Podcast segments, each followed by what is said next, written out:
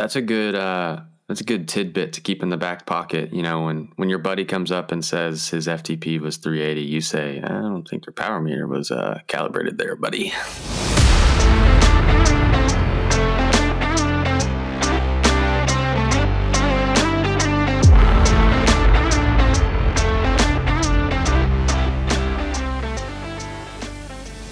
What's up, friends? Welcome back to the Matchbox podcast presented by Ignition Coach Co. I'm your host, Adam Saban, and today we have three of us on the show. Dylan couldn't make it, but you'll hear from Andrew, Drew, and I as we talk through the topic of establishing cycling thresholds. This is a big topic, which is why the show is a little bit longer than usual today, so hang tight and get ready to take in some quality information.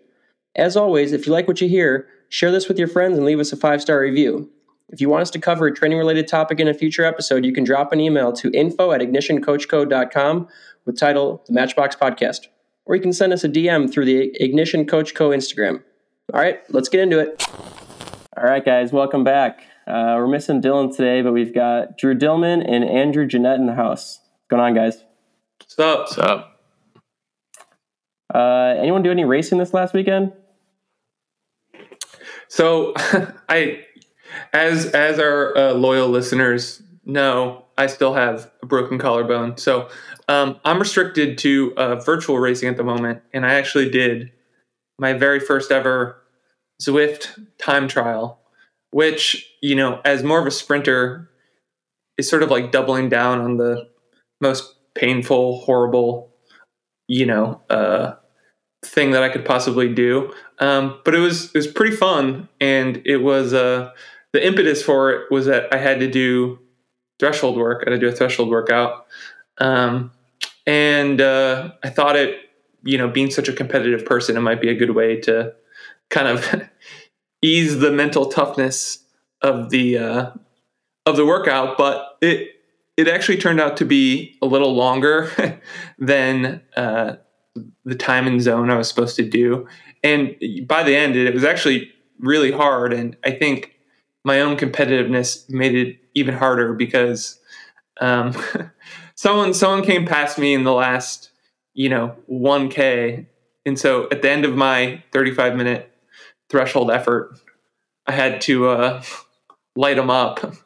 And so i was practi- practically uh, you know like gasping for air you know at the end of this effort. I had to like you know roll myself off of my bike onto the couch to to not collapse right. so So here's the Um, real question: How much flexibility or leeway do we give somebody as crippled as you, like, to actually give yourself a handicap? You know, like, did you did you maybe like take ten pounds off because you're like, well, um, you know, my collarbone's broke. I need a But- little bit of an advantage. Well, you know, to answer that question, Drew, I, I think that there's like an automatic handicap built in because my upper body has been atrophying for for weeks now, and so I'm actually a little lighter than I normally am. So Oh, so you don't have to lie. You actually are just a couple pounds lighter. I am just a couple pounds lighter. Yeah, I mean, it, it turns out that if you if you want to try and transform yourself into a climber, you just have to immobilize your upper body, um, and then So and that's then what you'll Bernal's been doing the last couple months, just It- trying to it's make all just himself a, a better climber. He's trying to trying to completely eliminate his biceps pecs. Um, I but did you see know, a I- video of him on a recumbent bike, and it was like kind of scary. I didn't know he had crashed that bad, and he it looked like he could barely move, and I was like, "Whoa, that that's that's rough." yeah, well, you know, it, in that respect, I'm actually grateful that my my injury wasn't worse because I've been able to pretty comfortably ride the trainer and like continue to do pretty quality work since the beginning. You know, it's um, you know, whereas with like a guy like that, I mean, he probably had to start with like gently wading through his YMCA pool. You know, as Mm. his form of exercise, right? Like, Terrible. like Have I'm you seen starting Payson from in the Zwift world as well? what, what was that, Drew? Have you seen Payson doing laps around Zwiftopia? I bet he's racking up some hours on the Zwift. Yeah, yeah. He also broke his collarbone. Um, Yep. You know, I, ago. haven't seen him yet. You know, if there was a way that I could sort of like blow a virtual conch shell to like gather all of the like broke broken real world, you know, road and gravel racers, So the we can battle. the cripples. yeah. I, yeah, I don't think I can say that word anymore, but um Oh, sorry. But yeah, I was hoping he'd show up for the time trial, but he he didn't, sadly. I was just racing ran, random people from around the globe. Um, mm-hmm. But to to come full circle on on my my result or my my race, just um, because I'm sure everybody was wondering how it went. Um, so I you know I, I, told you guys I went all out to uh, to beat the guy who was who was behind me for the majority of the race. Um, but I actually you know when I finished the race I was in second. Um, and then I went over to zwiftpower.com, which is like the where you see all your results and stuff like that. And I actually had gotten bumped to first because I guess the guy who, you know, won the event was uh was cheating. He got cheater. He, he oh. got got he got got. Listen to this guy. This is this is my favorite thing from Zwift. He got got by Zada. So oh, Zada Zada is like USADA, but for yes. for Zwift. That's, That's awesome. pretty good. I haven't heard about that. Yeah. So can and, you get got for? Is it like uh, weight doping? Like, is that part of the doping protocol, or or is it like actual doping? How would yeah, they I, test I, that, Adam? I, I don't. I don't know. They I don't test know. your actual doping. I you know I don't know of uh, Zada requesting piss samples. Yeah, but Andrew, but be they, careful. Somebody might show up to your front door now. um, but yeah, they're somehow using. I think they're looking at your your data um, to look for abnormalities. Um, and so I remember in the race, I think this had something to do with it. Um, I actually caught the guy in first, and I was super proud of myself. It's like, you know, I caught him after 20 Ks. It was like, you know, way deep in the time trial. I'm like, oh yeah, I pace is perfect. This dude's blowing up. You know, I'm gonna win this thing. And then he just like ram jammed right by me. He went by me at like 100 miles an hour. So I think I think nice. he probably you know did like a, a five minute power that was beyond uh, you know like what's you know what they consider to be possible maybe sure mm-hmm. And it's it's cool because so the like the ultimate rule or like limit that sets off a zada investigation is if you do i think it's it's more than five watts per kilo for you know, like an hour. Or I think it's more than like it's the limits lower maybe than you would expect for like professional racing, but it's it's Zwift, it's different audiences. Over six watts per kilo for five minutes, which I could do that.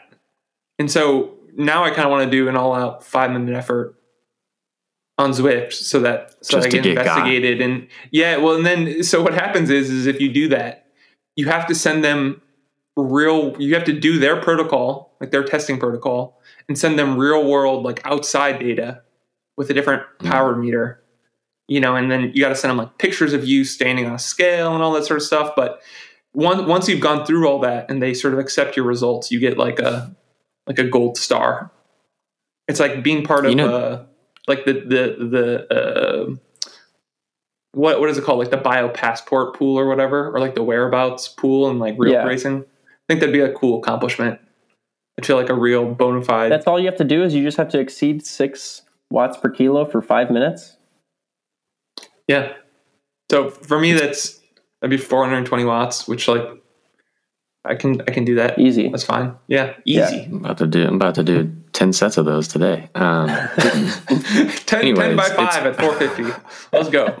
Um, it's kind of funny that like two years ago Zada didn't exist, and now there's like this whole department in the Zwift office dedicated to to catching the Zwift dopers. You know, like, that's pretty cool. Like Corona just creating more more jobs. The Zada investigation team is now a real thing.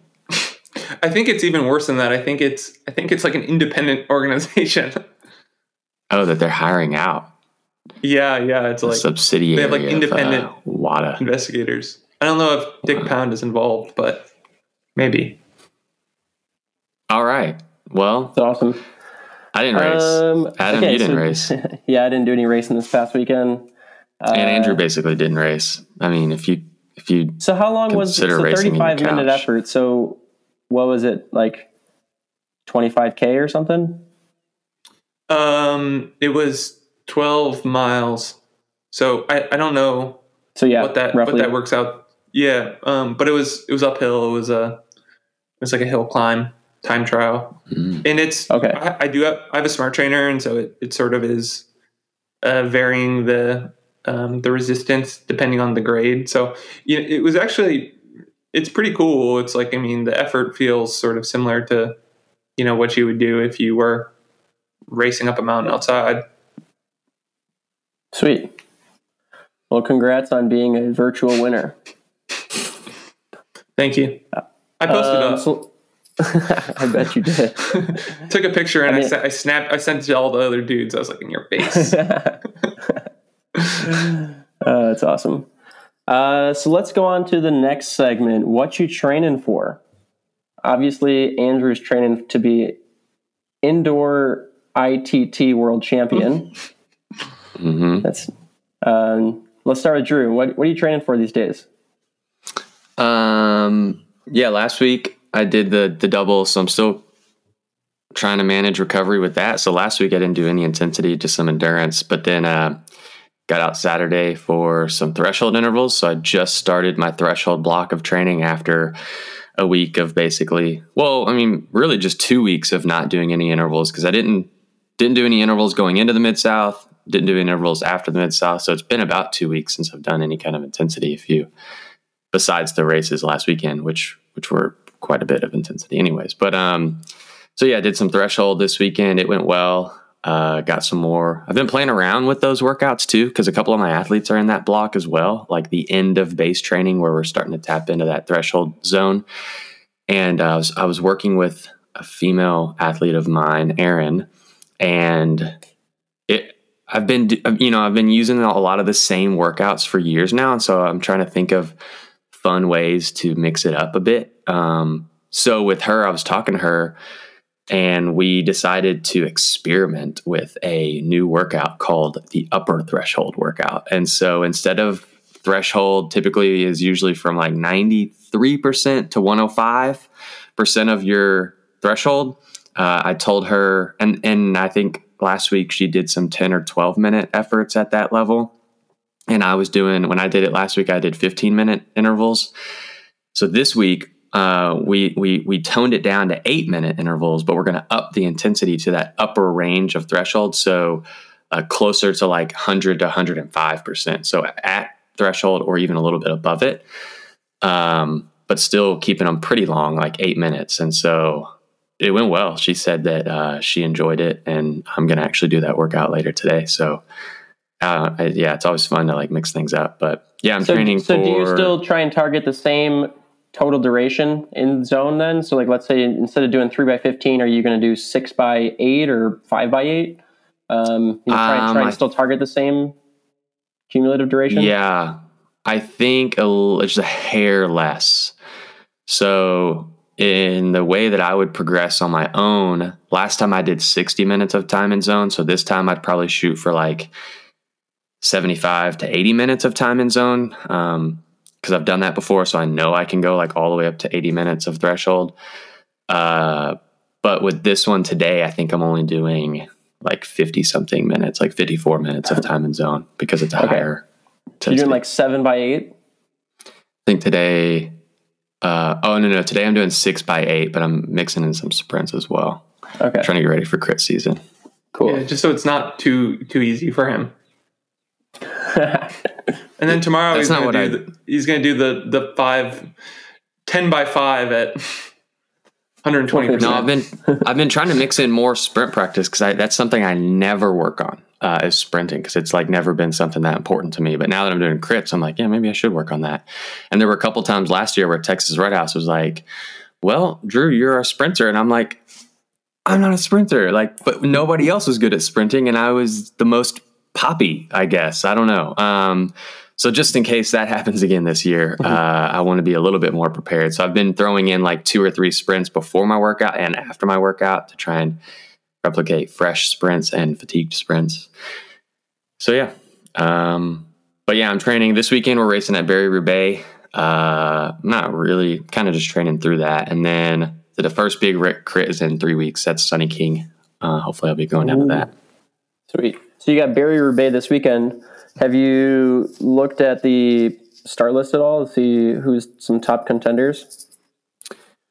Um, no, I know Alexey Vermeulen will be there. I'm pretty sure, and he was the uh, split winner from last year. Last year they had to give it a tie between him and Hugo Scala.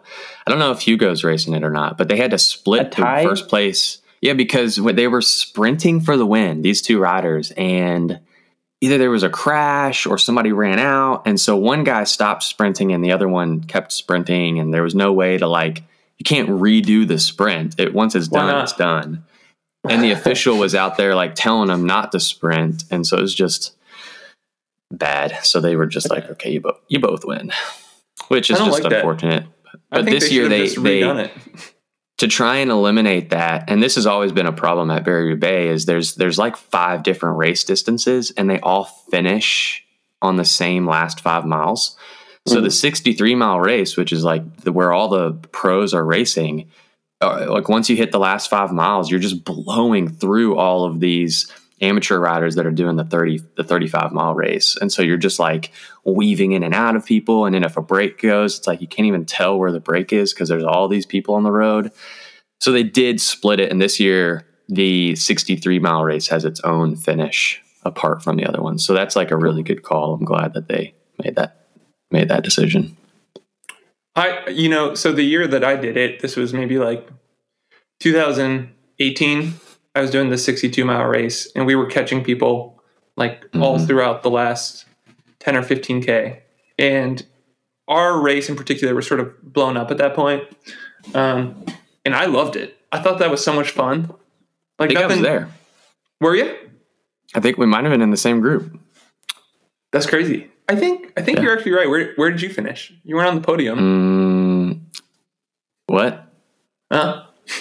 I was in the main group and tried to take a one mile flyer before the finish because like two other guys had already rode off the front, and I'm like, well, if they can do it, I can do it, and uh, it didn't work. They everybody just sat on my like chased me down, and then I didn't have anything for the sprint like a mile later. So I think I got like tenth or twelfth or something like that. Yeah. What what place did you get? I don't know. I stood on a box. Oh yeah, they do like top ten, don't they? Yeah, they, yeah, they do it. They do a lot of people, and and it's funny. I forget the guy's name. He he is or was on First Internet Bank. He was he was an older Mhm. guy who was you know had raced on Jelly Belly. He was like a pretty accomplished racer, and we were standing up there on the podium. I think we were like sixth and seventh, and he turns to me and he says, "This is so embarrassing." Oh, is that Paul? For- uh, yeah, Paul yeah. Martin or Paul Yeah. something? Yeah, yeah, yeah. Yeah, exactly. He's like, oh Yeah. my god, why would they put the fourth and fifth loser on display? Yeah. I, I thought it was still kind of cool. I, I wasn't really that upset by it, but but maybe maybe I uh, Well, imagine having to share. I'm less share- accomplished. imagine having to share first place with somebody. That would be that would be kind of lame too. I, I wouldn't have stood for that. I would have demanded that we we do something to determine the winner. For a Zwift TT uphill TT Like a on 50 this, yard dash. Whatever. Yeah. just a beer chug, Yeah. Sure. totally Anything. irrelevant.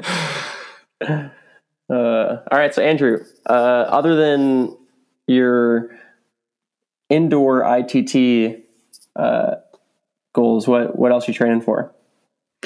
Well, so it's it's really going to depend on how this recovery pans out, and you know whether or not I can get back outside soon or not. But um, the first potential race that I would do would actually be Tour of the Gila in New Mexico. This is a a pretty grueling stage race, um, and so that's that's sort of um, a bit daunting for me because you know as I alluded to earlier, I'm, I'm really more of a like a sprinter or like a criterium expert.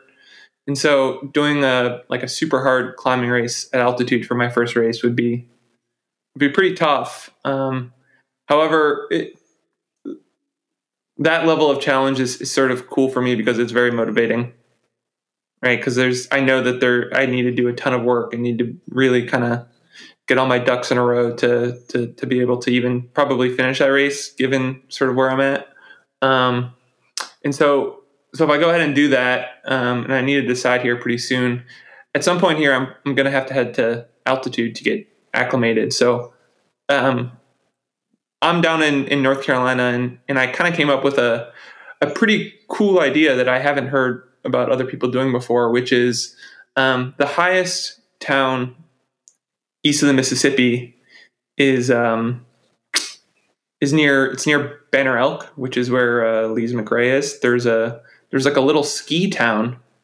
Um, I'm forgetting the name of the the mountain now. Beech Mountain is what it's called, mm-hmm. and and yep. the town of Beech Mountain is at like 5,500 feet, which is you know as high as Boulder.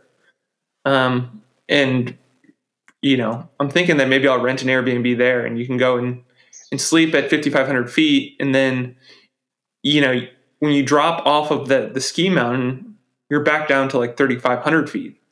So you actually you know have the unique opportunity to do the old sleep high, train low, which is sort of like the gold standard protocol for altitude training.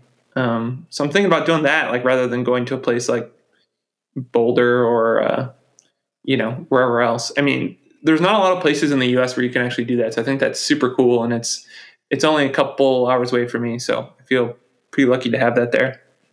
Yeah. How long would you try and go for to induce the acclimation?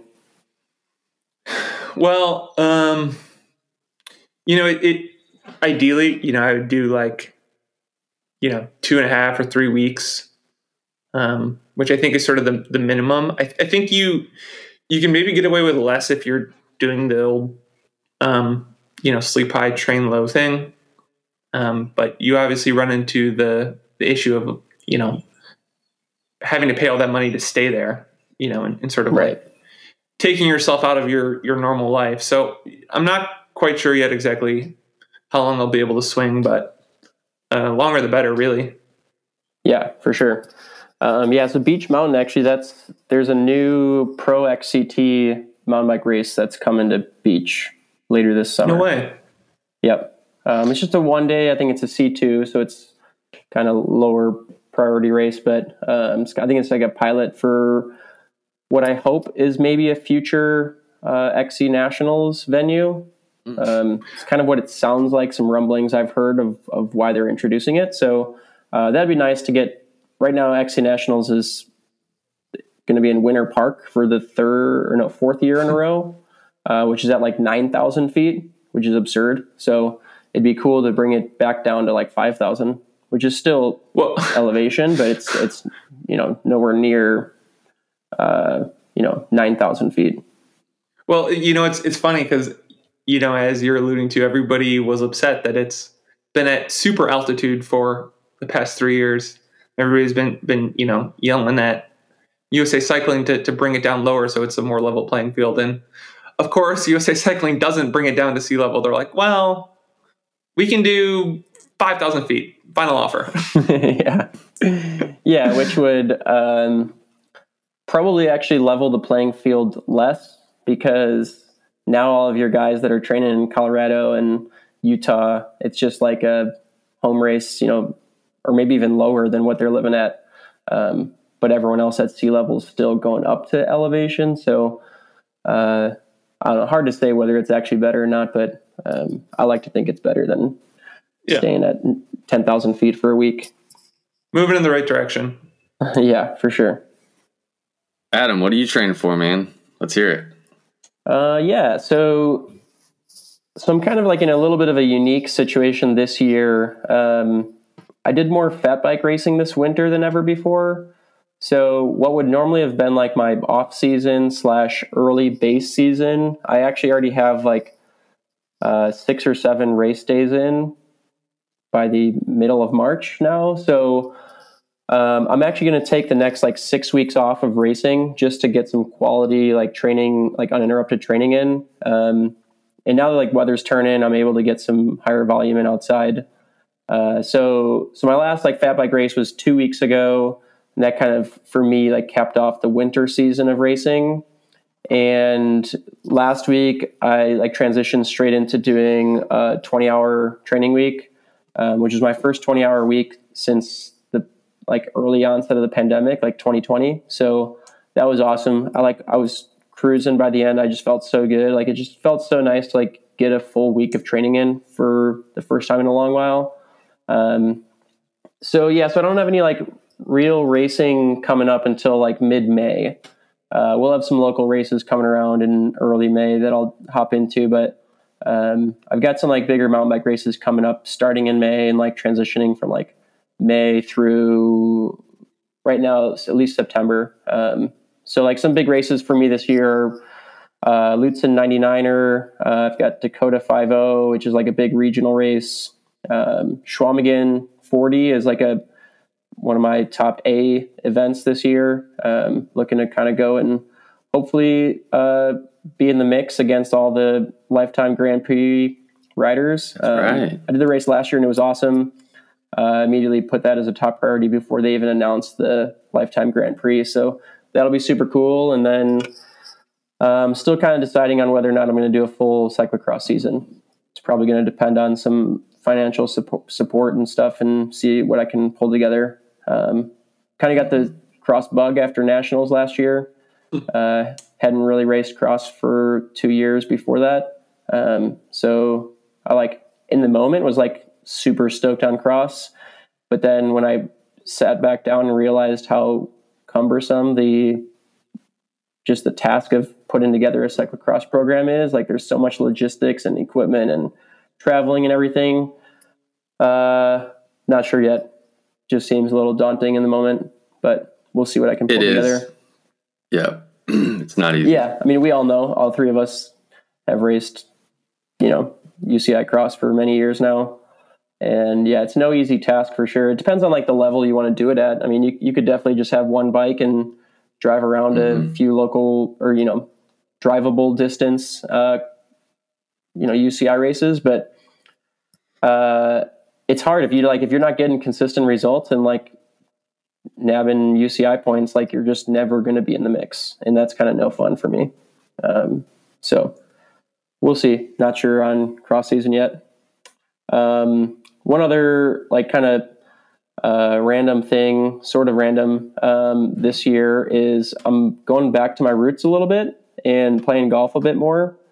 Um, so there's this like local pro tour here in South Dakota called the Dakotas Tour and I'm gonna have my hand at uh, like pro golf debut. Kind of go back to like original dream of being a pro athlete, which was like to someday be a pro golfer. Um, and yeah, it's like super unique that we've got this mini tour, like all based around uh, Sioux Falls, where I lived. It's like the furthest event is like four hours away. Um, pretty decent prize money. Each each event I think has a minimum of like sixty thousand dollar prize purse, um, up to like two hundred fifty thousand. I think is the biggest one. So like uh, chump change in the golf world, but uh, Dude, pretty high stakes finally- compared to bike racing. So um, Finally that's kind come of to your like senses. yeah, I know, right? Um, so, th- I mean, that's kind of the main motivation is like, I've been working at this bike racing thing for five years now, racing at the pro elite level. And like, my best year is like breaking even. um, so it's like, if I'm going to keep trying to pursue the pro athlete dream, then maybe I need to look at some other options for income, which golf presents a little bit more financial opportunity at least. Uh, so You're I'm like gonna- Happy Gilmore. You're like using like like in Happy Yes. Gilmore, he, he uses golf to support his hockey his hockey career. yeah, that's actually You're- you're super use- funny. I, I hadn't thought about that, but it's kind of similar. Yeah. Um, Um, do you love your your nana as well? dude, yeah. of course, man. Who doesn't love their nanny? That's true. Yeah. Good Yeah. point. Um, And Subway, so right? yeah. Um, yeah, so I'm like I'm like pretty solidly into base season right now. Uh, barely, I, I did like a two week intensity block before my last fat bike race because it was it was a B priority and I kind of felt like I needed a little bit of tune up heading into it. Um, but otherwise, I really haven't done any intensity above tempo this year. Um, and even tempo, I've only done like four tempo workouts all year. Um, so I'm kind of like just starting to get into throwing in a little bit of intensity into base season, but pretty stoked to like have six weeks without any racing and just like build up some some volume again. That'd be nice.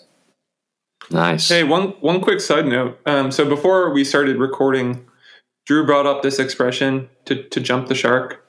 You know, which I'm is say attributed it. to. I was uh, about to say it in a minute, dude. You kills the you killed the Well, buzz. hold on. Come let, on. let me just let me just uh, come full circle here on this one. So uh, Fonzie was the one who said that. Fonzie being played by Henry Winkler. You know who was in Happy Gilmore? Who had a cameo? Yeah, that's right. Hen- Hen- Henry Winkler was in that movie. Yeah, he did. What's You're he- right. wh- What what role did he, or what who did he play? I don't remember. He's always just in remember- Adam- he's in a bunch of Adam Sandler movies. Yeah. Yeah, they're like they're boys. They play golf Oh, together. I guess that's true. Yeah, he is. He is like he, but he always just plays like a kind of insignificant role, like a couple Mhm. couple one liners or something, right? Yeah. So He, yeah, he played uh, he played uh, Adam Sandler's daddy in uh, Waterboy, yeah. Mm-hmm. or, or the coach in, maybe. uh, In Little Nicky, he gets. I think he gets attacked by like a bunch of bees or something. you know that one, Little Nicky. That one's Oh, yeah. one of the lesser known Adam Sandler movies, but Yeah. pretty It's funny. classic nonetheless. In You our guys ever seen Air Airheads? Mm-mm. That was one of Adam Sandler's like first movies. It's a, it's a classic. Really? Yeah. I have to check it out. I, I I've always been a huge Adam Sandler fan, so I've I've watched pretty much every Adam Sandler film a, a few times. Um, Airheads was one of the early discoveries. Wow. All right, let's jump this shark. What's today's topic? Yeah, so uh, the the topic for today is determining thresholds uh, to help establish training zones for athletes. Um, so we're going to talk like, you know, what are thresholds? Uh, how do you determine thresholds? When should you determine an athlete's thresholds?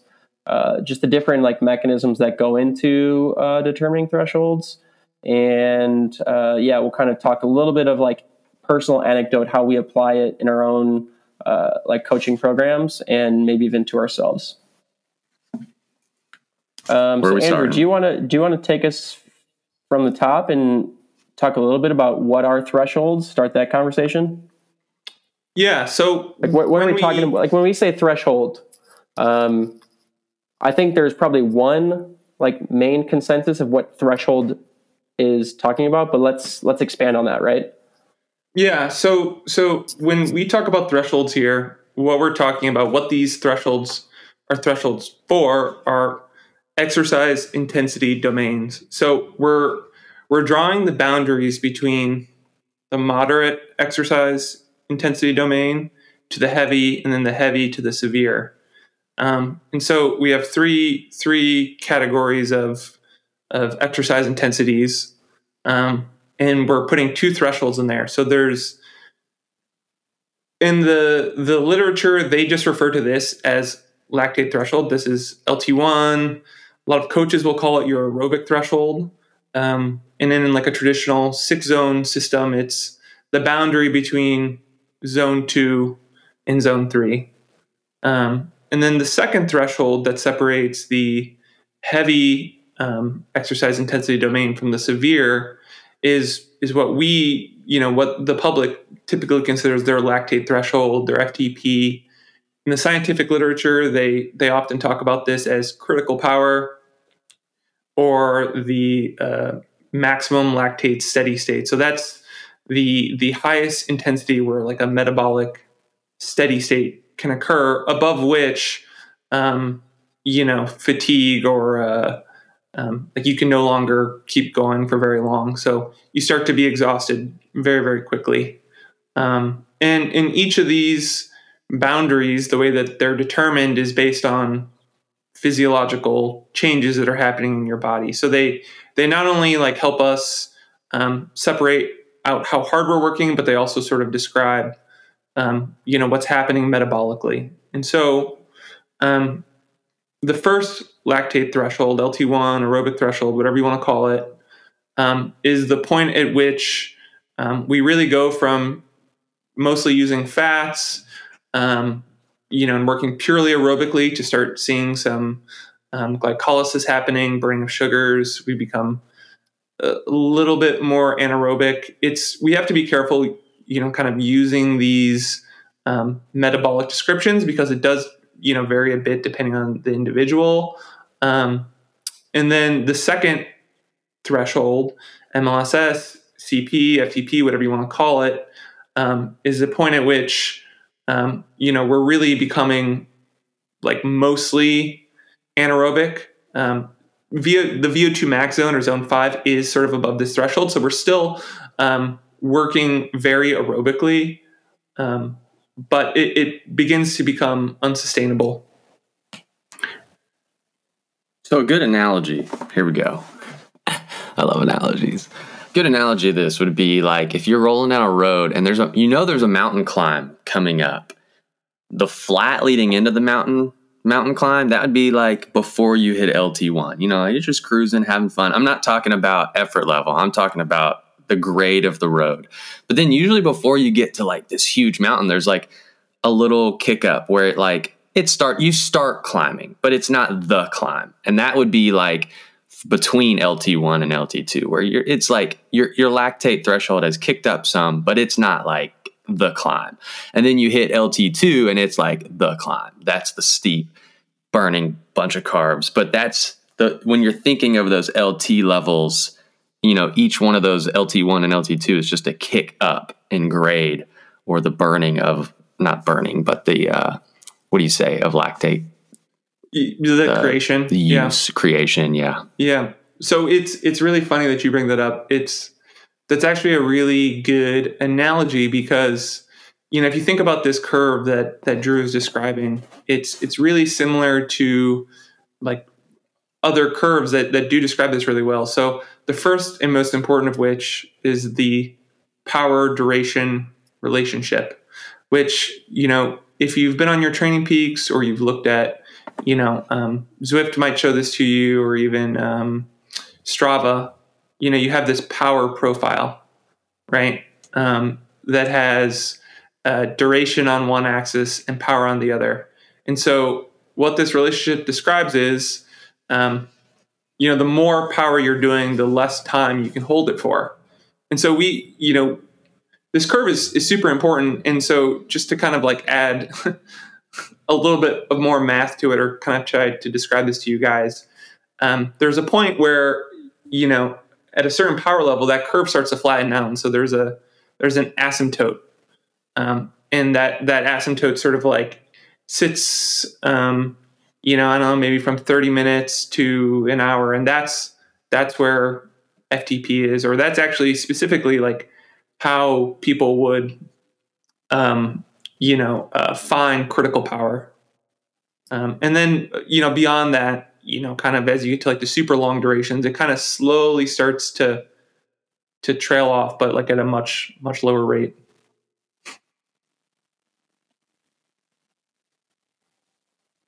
So, for our viewers out there, thinking in your brains, when we're talking about LT1, LT2, uh, and this is why sometimes video is more helpful than than podcasts you have to realize there's two different like charts going on here. So when we refer to LT1, LT2, you you know, that's one thing happening, but then you overlay that with like your typical power zones like tempo, threshold, VO2, power intervals. Uh, and all of that's going on at the same time. But you have to realize that when we when we talk about these things, it's two different charts. So I just wanted to make that clear from the onset as well, so there's no confusion. Yeah, and there's there's actually, you know, a lot of different you know charts that we could use to kind of like look at this so you know depending on you know how you're evaluating this or like what physiological markers you're using to, find these things and this is getting ahead of ourselves a little bit is you could look at like a lactate curve so like as exercise intensity increases um, you know starting starting very easy. Lactate actually dips initially and then it starts to go up and then it starts to go up at an increasing rate um, and then it sort of gets exponential and eventually you know tapers off because you've reached um, the point at which you know you're just going to fatigue you're not accumulating any more lactate. Um, you could also look at oxygen uptake um, would be like another way to look at this. So uh, as exercise intensity increases, your O2 uptake also increases all the way up until it plateaus at VO2 max. That's why that's you know like your maximal aerobic capacity is because you can't you can't uptake any more oxygen above that point. And then so you know if you're not uptaking any more oxygen, you know above that intensity, then it's becoming purely anaerobic. So lot, lots yeah, of so, lots of curves, lots of ways to analyze so be, them. before we get into talking about the different methods or mechanisms we can use for finding these thresholds, let's let's kind of talk a little bit about the importance of having somewhat accurate zones or thresholds established. Like why why does it really matter? Um, why why why do we even need to know what these threshold limits are, or you know, as it translates into training zones. So, so the two big things for me um, are if we don't know what our zones are, then we we can't prescribe the correct intensity for training. So, for instance, if we overestimate what our thresholds are, um, and then we prescribe workouts at the typical percentages, um, you're going to be probably failing workouts, one, which is really discouraging. Um, and you're also, you know, you might have enough mental toughness to still actually accomplish the workouts, but you're going to be really overtraining, um, which is not going to be fun in the long run. You're going to burn out. Um, and if they're too low, then you're you're not going to be training hard enough. Um, but the second thing is, um, if we can get accurate zones, we get accurate thresholds, then we can track improvements in those things, and that's that's really important for us as coaches because it lets us know if if things are working or not. But it's also really important as an athlete because you want to see yourself improving. Um, and most of the people we coach, you know, their their goals are are about racing. You know, they want to they want to be faster. Um, but you know, a secondary goal, a goal that is subservient to the first, is that they are able to do more power or hold the power that they can do for longer. So um, if we can't track those changes, then it's it's it's really hard to measure progress. Yeah, that's what I was going to say. It's uh, I feel like at its inception, it was created to be a way to uh, measure progress. Like, are we actually getting faster? Are we actually getting stronger? And yeah, like you said, from a coaching perspective, that's great because uh, somebody signs up for coaching. Six months later, we can say, "Hey, look, your FTP went from 250 to 270. Good thing you're paying me because it's working." So, f- funny side note: this is like a bit of a history lesson, and I'm not. I don't know the full story, so I, I won't, you know, talk too much on this. But it, when Andy Coggan came up with his six zone model, apparently it was actually originally meant to just be descriptive. So you would go out and you would you would do your training and then you would look at that training afterwards and say, "Oh yeah, that training was was like within these zones." Like it was never originally meant to be prescriptive, um, which is how we all use it now as coaches and as athletes. So I thought that that was that was kind of funny, and you know maybe we can get Andy Coggan on to talk about the the, the, the real unheard history of zones. Mm. That'd be good. That is funny though. Like, take away this whole process of finding zones and uh, you eliminate basically all structure. Like, we use this is such a fundamental aspect of the way we build our training, like the structure behind it. Like, oh, yeah, go, like earlier, we are talking about go out and do eight minute thresholds. Like, if we didn't have these zones, that wouldn't be a thing. Like, we would just say, well, yeah, go out and do like a, you know, hard effort or whatever. Like, it, it just brings so much structure into the picture. It does, and it, it brings a lot of accuracy to training, which I think is super and super important. If we're sort of using the school of thought that the you know what we're doing in training is targeting specific energy systems, or like we're trying to to create specific adaptations, um, or like replicate the demands of racing. But if you think about you know before power meters or maybe even before heart rate monitors you know, people would just use RPE. And my guess is, is that back then they were actually, they probably knew pretty well where, you know, like at what intensity they were, they were training at. Um, and I think, you know, I, I'm glad that these tools exist because I think that they're, they're really useful. But at the same time, you know, a lot of us have sort of become slaves to our power meters and we're sort of like disassociated from, you know, like what our body is telling us. Um, mm-hmm which is like a a blessing and a curse, so to speak. yeah, I was just about to mention that we we are talking about all these good things that have come from training zones and FTP. And one of the bad things I think that has come is now we have a, a, a direct, clear cut way to compare ourselves to other people, which is which is sometimes a good thing, but most of the time probably a bad thing. And so when you get into this mindset of always comparing other people's training zones or FTP to yours, uh, it can very quickly lead to an unhealthy, uh, yeah, just an unhealthy relationship with the whole process.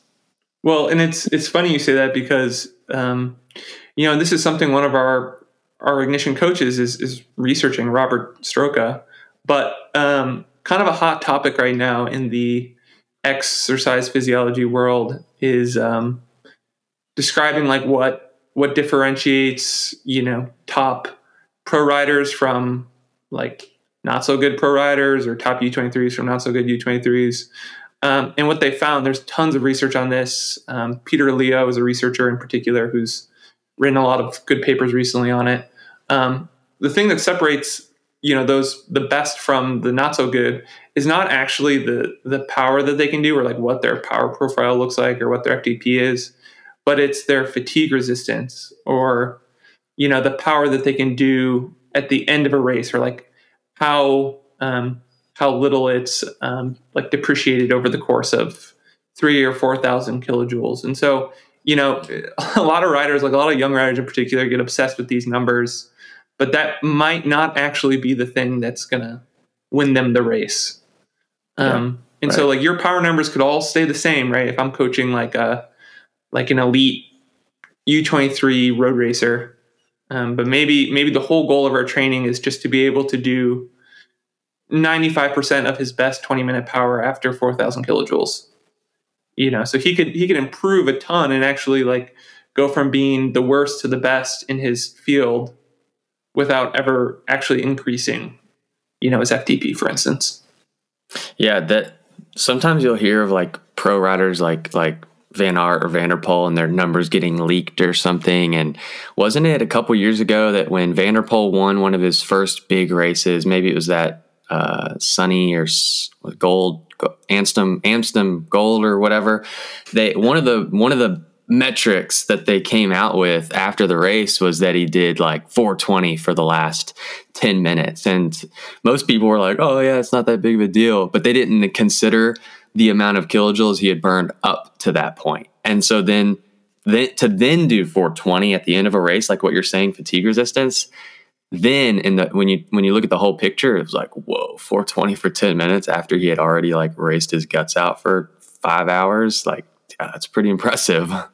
Yeah, it's, it's incredible. And so I, I, guess maybe the thing that I would challenge anybody who doesn't believe us to, to try and do is is like go out on a four hour ride and do two hours of tempo and like an hour of threshold, and then do it. Then do a you know your FTP test. Do like a twenty minute test. well, and let, let us know how it goes, and um, you know, and, and think about you know where where like within a timeline races are won, right? Right. Yeah, and what you're what you're getting at, Andrew, is like the best writer, at least the writer that's going to get the best results, often is going to be the one who can replicate that 20 minute FTP test at the end of their ride as close to their fresh numbers, right? So if they did a 20 minute effort at the beginning and then four hours later did another 20 minute effort, the closer those two efforts can be in numbers, the better chance that athlete's going to have a, a higher performance. And I think that's kind of Drew where you're getting back to is like with FTP, we have athletes that are just comparing themselves based on their training metrics, but that doesn't that it almost has no translation into race results unless you're looking at some kind of individual time trial. So like it's it's it's almost can be just a distraction from the actual goal, which is to get better race results. Right? We're not just trying to get better in training. We're trying to we're trying to train harder to do better in races. So you can't get too caught up in comparing your training metrics and in placing your self worth or you know athletic accomplishments based on that. You know, there there there are bigger goals, which is what we're all training for. Exactly. I had a good friend of mine growing up. He told me that if I finish the race and everybody else is behind me, I might win. and I've always might. stuck that with me. I'm like, that's some good advice, buddy. Thanks for that. 60% of the time, 100% of the time. All right. Um, cool. So, so let's, uh, let's, what's next? Let's move on into uh, talking about some different methods for determining these uh, levels of threshold. Mm-hmm. Um, I I heard or read something or listened to something the other day that there's like over 50 different protocols. Maybe there's even 10 times. I don't even know, but uh, that kind of blew my mind when I was like, you know, when I first heard that, I was like, why are there so many different ways to do this? Like, why have we not just figured out the best mechanism yet? Um, and I think it's a, it's, it's just a difficult thing to achieve. Um, but let's talk about some of the like the most popular ones, and then maybe give some anecdotal experience with like which uh, methods that we implement with our coaching. Yeah. So um, let's we let's maybe talk about this in terms of like categories um, of, of protocols. Yep. so, you know, I, I would consider this to be the gold standard um, is is like some form of lab testing. So there's a couple things that you can test in a lab. You can do gas exchange testing, which is measuring your respiratory exchange ratio, which is have you comparing well, the go ahead. Sorry, comparing the, uh, when you're done. The relationship of O2 consumed to CO2 expelled, right? And, and the the purpose of this is that you can actually figure out what's happening metabolically because different metabolic processes, so like um, you know glycolysis or like burning burning sugars is going to expel more CO2. So like as that respiratory exchange ratio changes, um, we know sort of like what the body is doing or like how it's making its energy. And so this is sort of um, I would say probably the gold standard. Um, the other thing that you can do in the lab. Oh, hold on, hold of, on. Back to that one. Back to that one. Have you have you heard of this thing called lumen? Yeah, lumen. It's like this little looks like an e-cig or something, but you blow into it and it like it like measures what you were just talking about. It measures your oxygen rate and then it's supposed to spit out to you like yeah, like how many carbs you're burning like right now. And it seems kind of like what do you call that? Snake oil or snake? What's that? yeah, snake oil. snake oil. It kind of seems like that. It seems like way too good to be true. Uh, so I, I, don't know if if that's maybe something that we want to buy and yeah, test well, within you know, ignition. but that's that's a big thing right now is like trying to take all of these lab processes that are really expensive, you know, and then bring them to consumers and like make them less mm-hmm. invasive um, but like you said, and there's another method that I'm going to talk about in a bit here that that also kind of turned out to be too good to be true. But um, it, it, I will say it's it's hard to replicate the accuracy mm-hmm. that you mm-hmm. have in a lab to something that you can just do at home. As nice as that sounds, yeah. um, and there I think there probably is in general, like with all this stuff, like a trade off between convenience and accuracy. You know, we can kind of talk about that balance later, but to get mm-hmm. to get back to the general topic Sorry. of lab testing, the other thing that people will do is um, blood lactate testing or taking lactate samples. So we all sort of intuitively understand that you know as power goes up, you know we feel that burning sensation in the leg. You know we're accumulating lactate. So that that does this, sort of the same thing as the um, you know gas exchange test. But with both of these things, um, there is some inherent inaccuracy in that you know, even within the scientific community, there's not consensus on like what the best protocol is in terms of like the incremental test itself, like how long the stages are, but also in the analysis of it. So, you know, although this is probably still the gold standard, um, you might get slightly different results depending on who's analyzing the curve and who's administering the test. Um, but that's that's going to be probably the place where we can, you know, have the most valid results.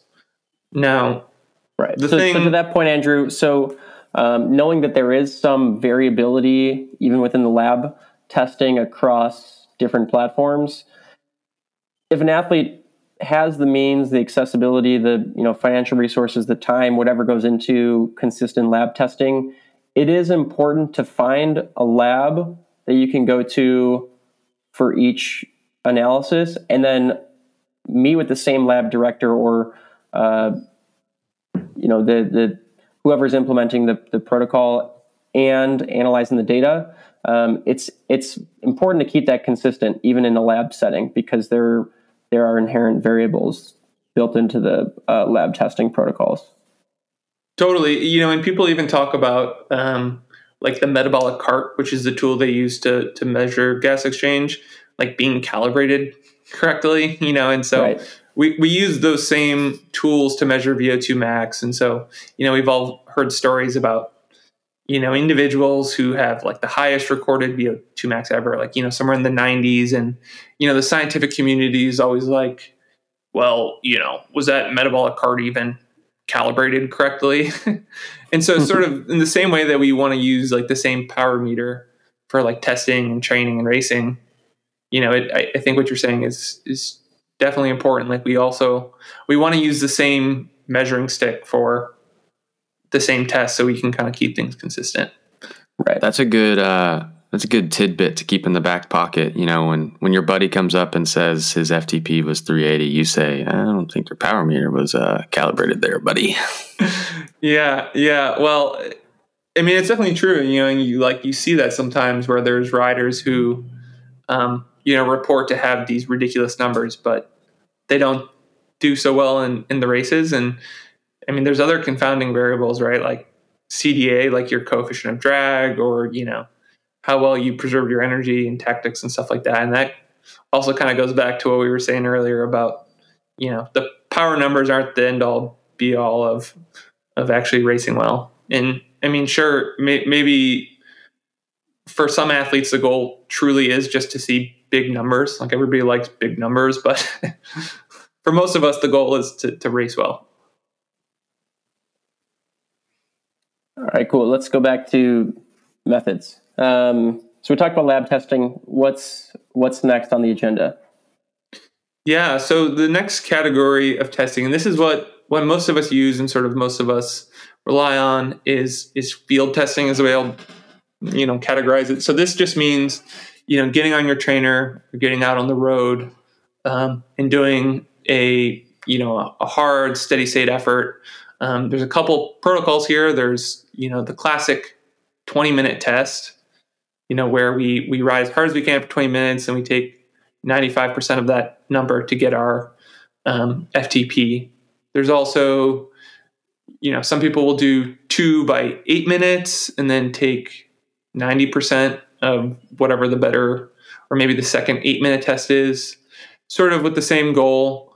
Um, and then, you know, a lot of coaches, especially like old school kind of um, tough as nail style coaches, will say like, "Oh, well, you the best thing to do, the thing that you have to do is you you got to just ride for 60 minutes as hard as you can, and you know, hour of power. You know, this is the most accurate." And I, I think to some extent it could be right, like you know, what better test is there than just doing the thing itself? But and and this is I think especially problematic for like newer athletes is that there's there's a skill component to this. Like the pacing is quite tricky. You kind of have to know sort of what you're shooting for generally. And there's also, and this is like the more prohibitive thing, is that doing an hour as hard as you can is really, really tough. And even if you do have the mental toughness to to put yourself through that, um, you know, should you? I mean, it, I guess the contention being that it would take away from, you know, your mental energy that you can put towards training the rest of the week or the upcoming race. And so, you know, there's some limitations here, and that's sort of what's brought rise to um, shorter tests, right? Like the eight minute or the 20 minute. And then, sort of another similar category of testing, which is ramp tests, which have been popularized by some of these like online training platforms. So, you know, Trainer Road or um, Zwift offers a ramp test, things like that, where you're, you know, maybe increasing power every minute until you you can't go any longer. And so these tests are a lot easier to do, but the issue is is that they might not be as accurate. Um, they might not truly reflect, um, you know, uh, you know what you can do for like a hard steady state, like a threshold effort, and it it does depend on the rider's profile. And when I say their profile, I mean, you know, what what type of athlete are they? Are they a super sprinter athlete? Are they a pure time trialist? And each of those things obviously comes with like a different metabolic profile. So although they're easier, you're maybe sacrificing, um, you know, some uh, some precision there. And the other thing that I, I actually kind of like about like a 20 minute test is if I'm working with an athlete who's going to be doing threshold or tempo work, maybe they don't have a ton of mental toughness or like good pacing ability, and so the, those tests yield like a lower number than um, you know they could potentially do. But it, it actually, as a coach, gives me a really good idea of like you know what sort of numbers they can do. So like maybe their threshold is a little bit higher than those tests would would say it is, but maybe that's maybe it's that's good because then when I prescribe training, even though it's going to be a little bit easier, it's going to be something that they can they can handle and is sort of like appropriate for um, for their level of of like motivation or mental toughness. So if you're going to use uh, use these time tests to put it in perspective, a 60 minute test, you would just take your straight number. So I've actually used all like I've done all of these testing protocols within the last couple years. So like a year ago, I did a 60 minute test. 360. So I don't do any mathematical, just 360. That was my FTP. And then if I do a 20 minute test, you take 95% of that. So I think my last test was like right around 390. You take 95% of that, and it was like three, I don't know, like 365. So like pretty close to what my 60 minute is. But then your eight minute test, you do eight minutes all out, and then you take 90%. And I was always better at those. Um, I can just go a little bit harder for eight minutes versus 20 minutes. And so I always sat, found my FTP a little bit skewed on the upper end, like 375 versus a 60 minute test where it's saying it's 360. So that's what Andrew was kind of talking about how like different people might be better at different testing and they can skew their FTP one way or the other um, based on how the how we calculate those numbers. And then another thing Andrew mentioned, which uh, which I'm a big fan of, is just mental toughness. Like if you see the trend going, you, nobody does a 60 minute test except for like Stephen Seiler somewhere over in like, you know, uh, New Norway. Zealand or wherever he is. Norway, yeah. He's the only guy doing that. In, um, in country. Yeah. Um, and then you, but the trend we're seeing is like shorter and shorter tests to where like now the 20 minute test, I, I feel like is not as, as, popular as it was. Like when I got into cycling, that was the only test was just a 20 minute test. But now we have the eight minute protocol. We have these ramp tests, which I don't know how long a ramp test lasts, but I'm pretty sure it's less than 20 minutes. Depends and on then, the person, right? yeah, right. And then, and that's not even 20 minutes all out. That's 20 minutes getting harder and harder. Um, but now we've gotten so far that TrainerRoad has just launched a, uh, you don't even have to do your FTP test. They're like, just press a button and it'll tell you your FTP. And I'm like, man, how weak are we? Like, I don't want to be a wimp. I don't want to wimp out on my FTP test. Like, I know that it's gonna suck, and that's that that that is gonna make me better. Like putting myself in the hurt cave for 20 minutes, like all out. Like, yeah, threshold intervals hurt, tempo intervals hurt. But when you do a 20 minute test, there's like enough of that uh, race like stress that it that it, it I don't know, it just like makes you stronger. It makes you better at like hurting. And I, I think that's a real component that we oftentimes uh, are getting away from. Well, and, and one thing we also need to make clear here that I sort of forgot as I was talking about this is that, um, you know, the field tests are really, unless you're doing like a two and a half hour field test to determine your first lactate threshold, these 20 minute, eight minute, hour long tests aren't going to tell you that first um, boundary of exercise intensity, right? They're not going to tell you LT1, which Yeah. is which is also an I think an important thing to know. I mean, it can be derived just based on percentages of your FTP, but m- m- there might be some inherent inaccuracy there as well.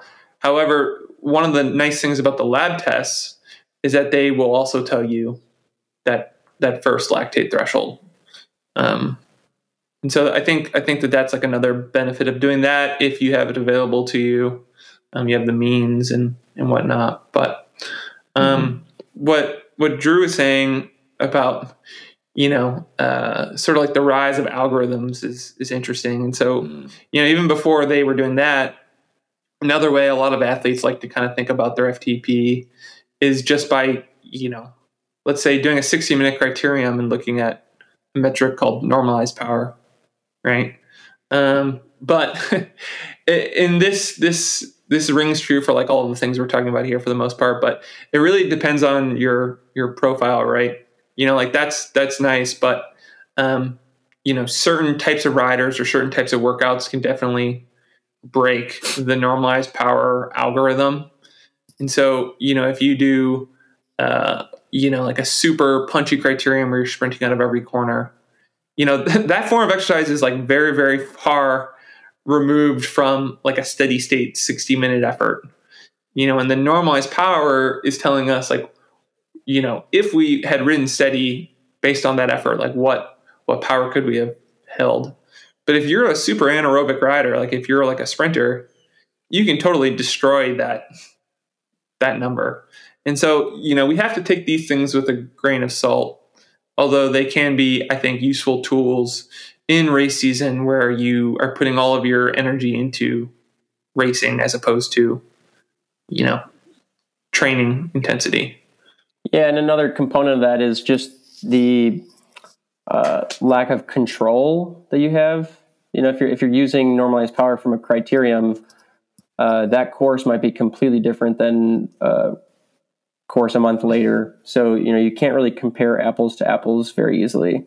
Versus doing field tests, that, that that is the nice thing. If you you know prescribe an athlete a field test, you can tell them, okay, go do the same stretch of road, start at the same exact point, ride for 20 minutes, make sure there's no stop signs, there's you know minimal changes in undulation of the road. Um, you know, you can try and pick out uh, or you know splice out more of the variables that way um, than, than than what you get from just looking at uh, random race data because you have no idea. Maybe maybe you spent right 12 minutes during that 60 minutes coasting, but then a different race you only spent nine minutes coasting. Um, you know, there- you're you're you're trying to take an estimate off of an estimate at that point. Totally. Yeah, you know, and sort of going back to this idea of like uh, what Drew brought up with uh, with Lumen, you know, sort of like these kind of like super like the search for convenience and like ease of, of testing. Um, this there was a new method that came out, I would say in the past year, and I was super excited about it. So it was it was using HRV data um, collected from a heart rate monitor and then put into an app. Um, and it was this the thing that they were looking at was this thing called DFA Alpha One. So that's um, let me let me look up what that that um, acronym means. So that's detrended fluctuation analysis. So it's the math Mhm. there is like way over my head, but it, Oh, there was yeah. some I really eat, I interesting. eat some. I eat some deflection for breakfast every morning. so what we were doing here is we were looking at changes in heart rate variability which all of our listeners are now going to be sort of familiar with as a method of measuring like our readiness to train or, or recovery based on like the amount of autonomic nervous system stress. But what somebody kind of figured out smartly was that you could um, you know you could actually measure this in real time or you know retrospectively like during exercise you know and we talked about this on a previous podcast and this this kind of ties a couple of concepts together um, you know as you might not be surprised to find out as the exercise intensity goes up we're creating like more autonomic nervous system stress and so that's that's one of the reasons why you know if your zones are off, if you've overestimated your threshold, and you and then you're you're training harder than maybe you should all the time, you burn out. It's in part because you know riding above each threshold you know creates a significant more amount of autonomic nervous system stress which is which is part of why people burn out. But anyway you know it was this really exciting kind of innovation where um, you know we could just ride along we could be looking in real time or you know at the ride file afterwards. And measure with good accuracy like where these physiological breakpoints were. You know it wouldn't require um, you know any all out efforts. And because we're actually measuring the response of your body you know it was touted as potentially being like super super accurate. Um, and i was really excited about this and i was doing a bunch of research on on the topic um, kind of leading up to this podcast. And a couple of days ago i was on the blog of one of the kind of the head researchers on this topic this guy marco altini um, and he had this blog post saying you know what, guys, I'm I'm sorry, but this actually isn't going to work. this isn't this isn't valid, and so this is this is hot off the press for everybody. Um, but you know, we a lot of us were really excited about this, but it, it turns out that it it might not actually work well for all people because um, the the way that we were sort of um, doing it before was that we were assigning these physiological breakpoints or thresholds to certain alpha 1 values you know of i think it was like 0.75 and 0.50 um, which is really similar to how um, you know people think about lactate testing. Pe- people think about those physiological breakpoints occurring at let's say 2 millimole and 4 millimole or with the respiratory exchange stuff like above or below 1.0 um, and it turns out that not everybody's thresholds fall at those specific values. So, unfortunately, this method is now sort of um, needs to be revisited, and hopefully, it could still work. But they they need to figure out maybe a different different values to use to represent those thresholds. So, so that was that was sad for me, and I I actually I emailed um, I emailed that guy Marco Altini to to kind of clarify some things on that before I, um, you know, like put the idea to rest. And, and he sort of confirmed um, the way that I was interpreting what he was saying. Hmm. So too good, too good to be true, at least for now. Right. So, so we've talked about the importance of establishing thresholds. We've talked about a bunch of different mechanisms for, you know, attempting to estimate it or estimate them, I guess let's let's get into some of our own personal experience and what methods we typically prescribe for our you know our athletes and, and ourselves um, and just you know a little more practical implementation well i guess i guess i'm on a roll so i'll i'll, I'll go first yeah we'll start with you andrew. So so two different methods for for describing or for finding each each threshold or you know a different one for each let's say. So for finding mlss critical power ftp the thing that i implement for almost all of my athletes is just a 20 minute test.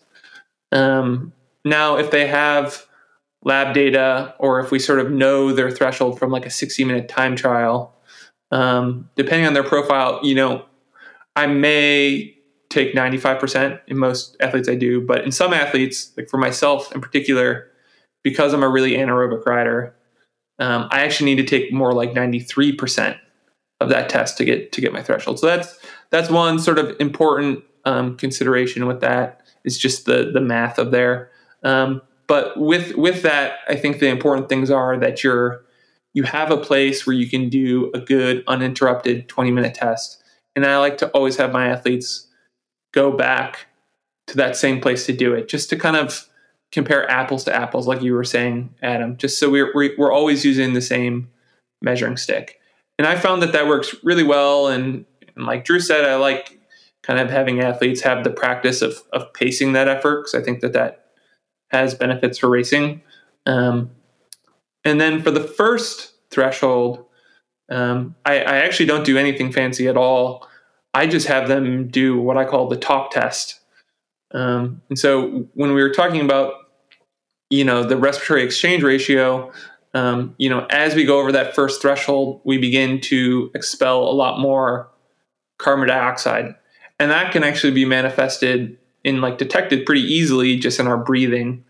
And so, you know, when that carbon dioxide, you know, um, goes up, our breathing also has to go up because we have to breathe out that that carbon dioxide. And so, um, the talk test is simply, um, you know, if you can carry on a, a conversation with your buddies um, without, you know, gasping for air or needing to take a huge breath, we know that you're under your your aerobic threshold or your LT1. And so I, you know, I have athletes use this, you know, for all of their endurance rides, and it's all it requires is that you sort of pay attention to your to your ventilation. Um, you know, and, and I find that this is is really accurate, and it's also a dynamic tool in that it it allows for that to change on a daily basis. Um, you know, we can still kind of stay stay in that zone, even if even if on a particular day LT1 is a little up or a little down. Um, so it kind of keeps us rolling, keeps us where we need to be. So I'm curious on that. Do you do you uh, encourage your athletes to talk to themselves then if they're out training alone? Yeah, yeah, that's that's a really good question. um, and so you know, um, I read a really interesting, sort of more like an infographic um, than like a paper, but it it was describing the methods for for like using this tool um, to test where your LT1 is. And what they said is that you should, you know, increase wattage by let's say you know 10 or 15 watts every few minutes, and during each stage you were supposed to recite the Pledge of Allegiance. And if you could recite the Pledge of Allegiance or like whatever, you know, 10, 15 word phrase um, without needing to taking a big breath, you you were below LT1. Um, what what I encourage though is is just if you're doing base, um, you're doing a lot of like you know endurance riding, is that you should ride with friends. I think that's like that's it's, it's amazing. It's like a self regulatory tool, and it makes it more fun. And if you're doing long hours, it's it's nice to do with other people. Yeah, yeah, totally. Um, yeah, no, cool. I like that. I I like the idea of you know going back to the 20 minute test. You know, it's consistent. Um, so I'll I'll talk a little bit about what I do with my athletes, um, and it's somewhat similar. I don't do the talk test. That might be something that I start to implement. Um, generally, like if I'm trying to get an athlete to ride under LT1 or you know just do an endurance miles, um, I just try and encourage them not to ride too hard, and, and it doesn't really go too much beyond that. For the most part, I feel like if you tell an athlete not to ride too hard and you and you let them know that it's okay that today can be a lower wattage day for the most part if you give them that permission they usually follow it for the you know obviously there's contours on the roads and if they're riding with friends there's accelerations and stuff but um, I, I tried not to get too caught up in like you have to be under this specific wattage because you do that on your other days and if you're looking at your power meter computer every single ride every single minute of every ride it's like it's just overwhelming. Um, but anyway so going back to like the lt2 like establishing ftp um, i tried to do the 20 minute test as much as possible um, some athletes, though, like they don't have access to a 20 minute section of road or climb or something that's consistent. Um, and I found that like if you can't control it very well, then doing the 20 minute over like a shorter effort isn't probably beneficial. And I'd rather not have athletes like do their FTP test on the trainer, but then do all of their training outside.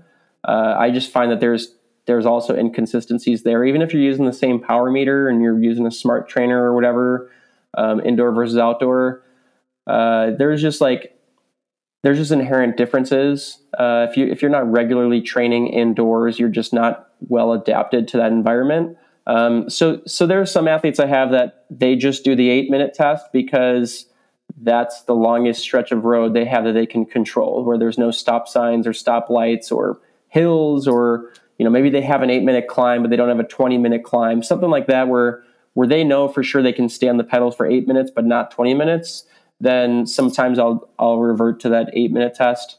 Um, later in the season, sometimes just to check in with an athlete. So like if we establish their training zones a, a couple times during the base season, and then maybe you know one time in a in a build period, but then we get into like race season. Um, if I just want to check in with where an athlete's at, sometimes I'll have them do an eight minute test just to kind of a sanity check. Like, hey, I, th- I think your threshold has, you know, increased a little bit, um, or maybe it's dropped. Like maybe you've just been racing a bunch and haven't really been training too much. Um, like let's just, you know, we don't have time to do a 20 minute test or something. Um, maybe we'll just do like one eight minute effort at the start of a workout, uh, just as kind of like a, a double check.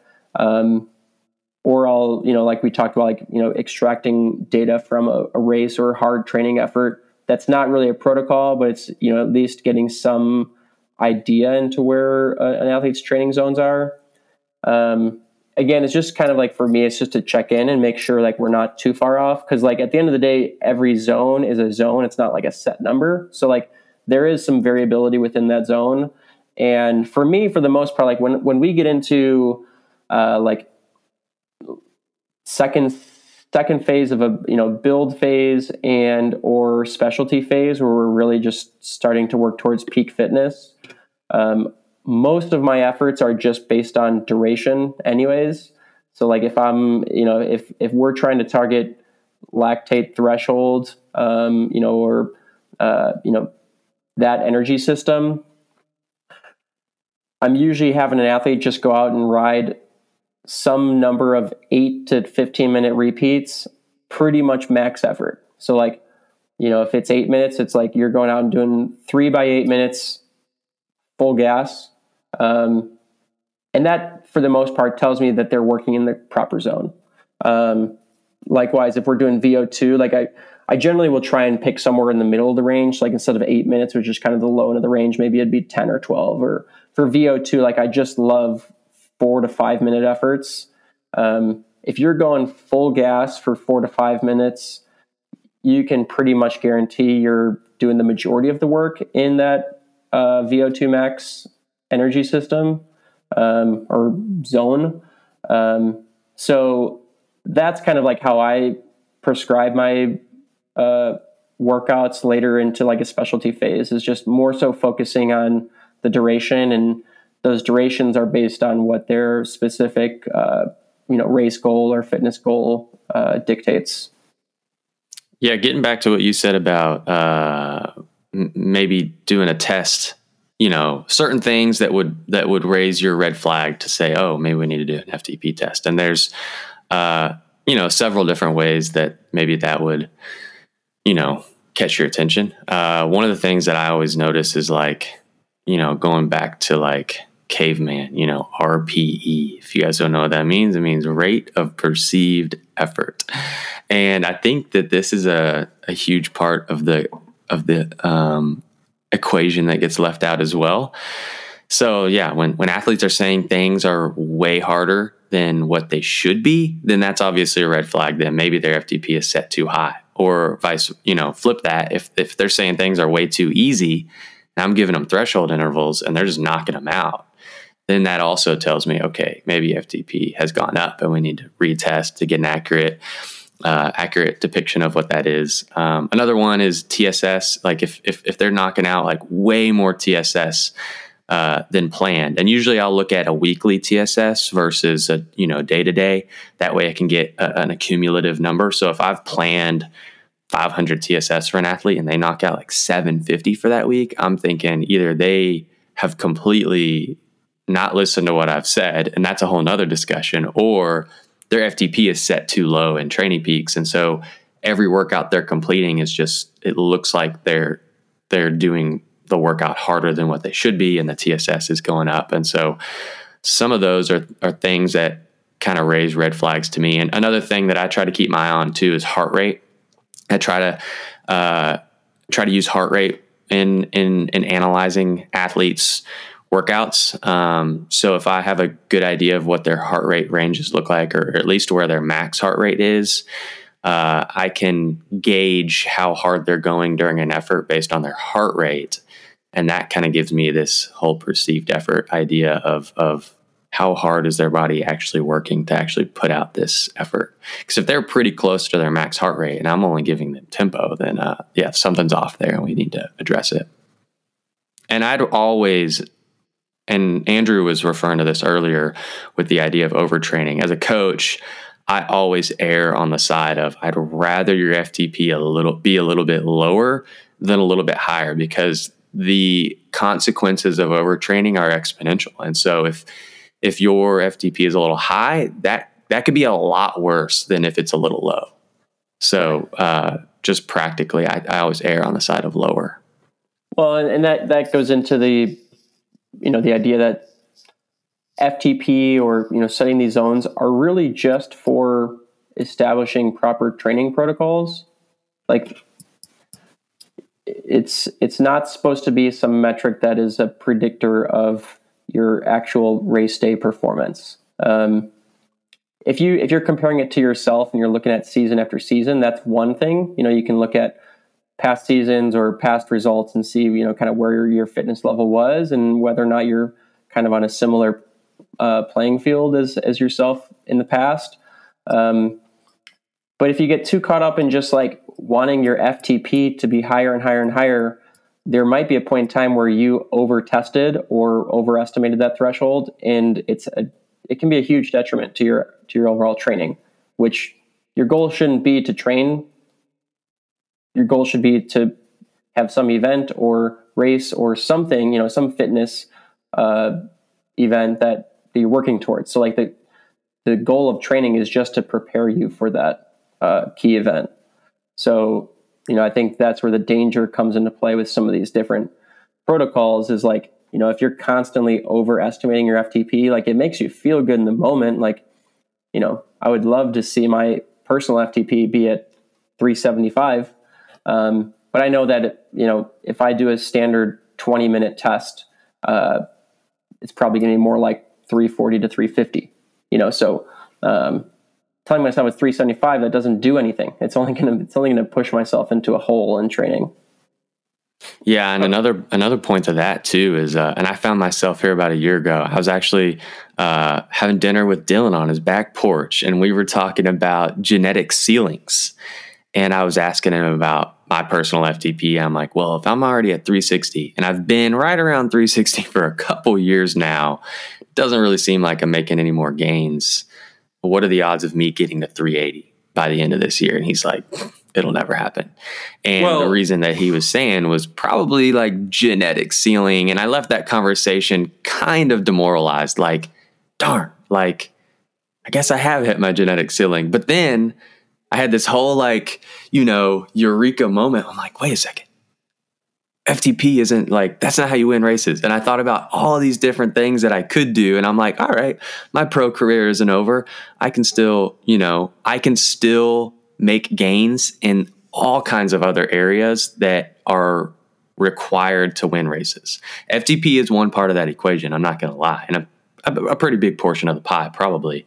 But there's all kinds of other things that I can train and focus on to keep developing as an athlete, even if I have met that genetic ceiling, which I don't even know if I have or not. But just to, yeah, just to put, you know, always again taking the big picture. Like racing is not, there's so much more to racing than just FTP. Well, um, I have good news for you, friend. We're going to have to look at your numbers here. We're going to have to run them through the old algorithm. But uh, all right you know something that that people talk about like with respect to people not being able to raise their threshold anymore is this idea of like fractional utilization so that's mm. the percentage of your vo2 this. max that your ftp lands at right so if mm. if if your ftp is at 85% of your vo2 max power then the ceiling is is maybe not genetic potential but it's just that you're your VO2 max needs to be improved because you need more headroom to be able to improve your FTP, right? Because those mm. you're you're not gonna be able to do your FTP is not going to be 100% of your VO2 max power, right? Mm. Um, and so you know we look at that because for some people, um, you know your FTP might only be 60% of your VO2 max power, and so for that person, like doing more VO2 max work isn't going to bring up their threshold it's just gonna I don't I don't know what it's gonna do, but it's it's not gonna maybe achieve the goal that we're looking for. Whereas if your FTP is at 85 or 90% of your VO2 max power, you doing more threshold work isn't going to get you anywhere. I mean, it might build capacity or like the ability to do threshold more for longer, but you need to do a VO2 max block. Yeah, I remember you explaining this once before, and I totally didn't understand it, but I understand it now. What you just said, uh, that's really good. It's kind of like the idea of uh, there's there's two walls, and if you've pushed the one wall, you know these two walls get really close together. Eventually, you got to push the other wall. Uh, right. I used that analogy more so on the mental side of things. You know, our bodies have a a uh, a, an actual physical limit, but then there's also this mental limit, and we always hit the mental limit before we hit our maximal physical limit. If we were to be able to actually push our bodies to their maximal physical limit, uh, we would experience tissue damage, organ failure, and even death. And so yeah, our bodies don't let theory. us. Yeah, yeah, exactly. So our bodies don't let us get that far. Uh, except for in some rare circumstances, usually in the heat where that mechanism fails. But um, yeah, usually we hit that mental barrier first, and that's what holding us back. But similarly, what you're saying is like, okay, if my threshold is so high, my VO2 is that second wall. Maybe I'm focusing too much on that first wall, and I need to push back on that second wall to make them both go. So yeah, that totally makes sense in, in my head. Maybe well, I need to hire you as my coach. It, it also, I think, and I know maybe less about this, or you know, have like um, less of a grasp on like the mechanisms here. But I, I think that that could also work with like zone two training. Like if you just don't, I've experienced um, athletes for whom you know they can do as much threshold work or VO2 work as they want. You know these are time limited athletes. You know these are people who only have 12 hours a week to train. But sometimes you know it's the adaptations that come from endurance training that will sort of unlock that next level for them. And so it's actually pushing up the first threshold you know, that will allow the higher ones to expand. So it's like bringing the ground up rather than like, you know, moving the ceiling up. Um, you know, and well, so yeah, so that that goes back to the you know like um, and, and that's where the, you know a lot of the debate comes in is like you know what is FTP? What are we actually looking for? What are we measuring? Um, but part of the equation is you know so when you're looking at metabolic lactate steady state, Steady state refers to the lactate level still leveling out, right? So there, there, it's it's still achieving some level of equilibrium. So, in, in part of that equation of of being able to achieve that equilibrium state is the processing of the of, of the lactate, the recirculation recirculation of the lactate. And the only way to do that is to increase mitochondrial capacity and, and e- economy. So, and the only way to do that is by working in below your LT1, or like the best way to do that is like working below LT1. So, like what you're saying is like by doing more endurance, you're improving your mitochondrial function, um, which is why you're able to increase your FTP without actually doing threshold work. Um, because you're you're increasing your body's ability to just reprocess that lactate. Beautiful. Yeah, you know, in, in people like researchers like um, Inigo San Millán, uh, you know, talk a ton about zone two training, you know, and Stephen Seiler, like all these people are like, we've all sort of recently realized how important it is um, for mitochondrial function and density proliferation. Um, and, you know, and it's, it's not just related to, um, you know, sport performance, but also really related to like well-being and health because, a lot of um, the like health issues that plague the world and our country in particular all kind of go back to mitochondrial dysfunction. So diabetes, um, you know, cancer is is very very related to um, mitochondrial dysfunction. And so, you know, training in zone two, doing this zone two training and improving mitochondrial, you know, function density is is not just important for sport performance, but it's also super important for um, you know our general health and well-being. And so it's it's paramount that we sort of know you know what that zone is, so we you know we have the correct dose because you know I'm gonna I'm gonna butcher this expression and maybe Drew is gonna gonna know but it's like the dose, the poison is in the dose, right? In in I guess maybe that doesn't really apply here, but what I'm really getting at is that if you override that that zone, like if you're doing all of your your endurance rides a little too hard, you know, sort of like into that tempo zone, you know, we're gonna burn ourselves out really quick. We're gonna increase the amount of autonomic nervous system stress that we're you know experiencing, and I think the problem all goes back to this American work ethic that we're all gonna, you know, that that we want to outwork our competitors and, and that we can, you know, if we're tougher and harder, then then we're going to be the best. Um, but that doesn't apply to, to this. You know, it's the thing that I find myself telling my athletes all the time is that, you know, if you've executed your zone two ride appropriately, you shouldn't be smoked afterwards. You know, you being smoked afterwards usually means that you trained, you know, at too high of an intensity or you didn't eat enough. Um, you know, and, and we all kind of like that feeling of being really tired after a ride. Like it brings on a sense of accomplishment. You know, we feel like we've like done something. Um, but it turns out that it's it's maybe not only like not better, but it's maybe counterproductive to always be exhausted after our rides. So I think that that's that's important thing to keep in mind for everybody out there. Yeah, so we'll, we'll end with this. So you know, you talked about work ethic and wanting to outwork your competitors. Um, I I often just use the expression of like going really hard when it's a hard day. It's like when I prescribe a hard effort, I want you to go hard. But then the other days you can just go easy and you know be okay with that. Like you're saying, don't you don't have to be smoked after every ride. Um, just be smoked after the right rides. Mm.